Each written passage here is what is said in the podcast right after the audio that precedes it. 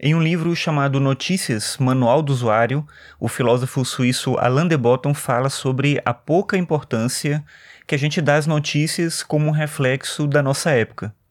Antes de eu falar sobre o tema, um pouco sobre o Alain de Botton. Ele é um filósofo suíço, como eu falei, mas ele fez a carreira dele na Inglaterra e ele ficou famoso por conta de um programa de televisão que ele fez para a BBC, um programa de divulgação de obras e de autores da filosofia.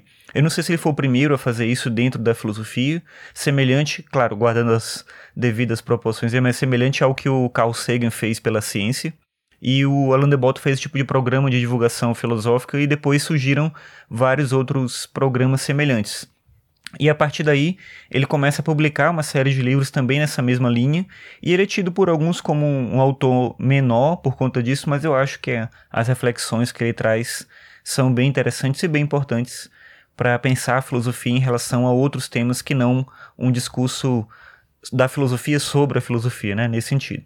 Mas voltando ao tema, a questão central para ele nesse livro que eu comentei é que, de acordo com ele, nós não nos ocupamos das notícias dando a elas a importância social que elas merecem.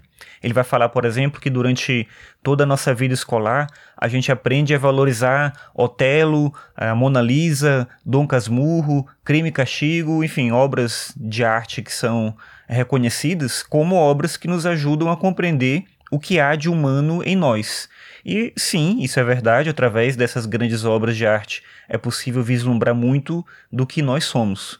Mas para a maioria das pessoas, essas grandes obras de arte são uma coisa distante e dialogam muito pouco com aquilo que elas são e com a forma como elas vivem.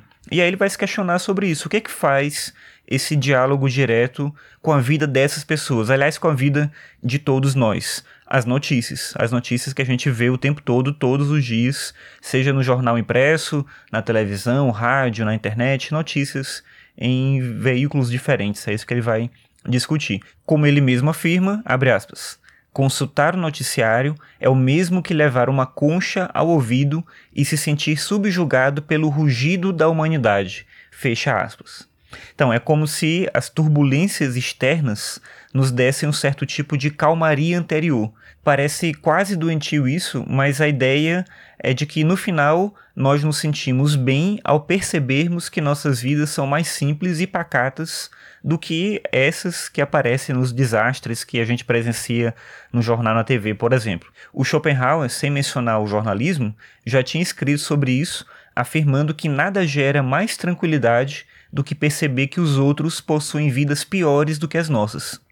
Nós somos capazes de compaixão pelos outros, mas para isso a gente tem que lutar contra o que nós mesmos somos. E assim os noticiários terríveis como eles são, continuam sendo ao mesmo tempo um espelho e um modelo que devemos evitar.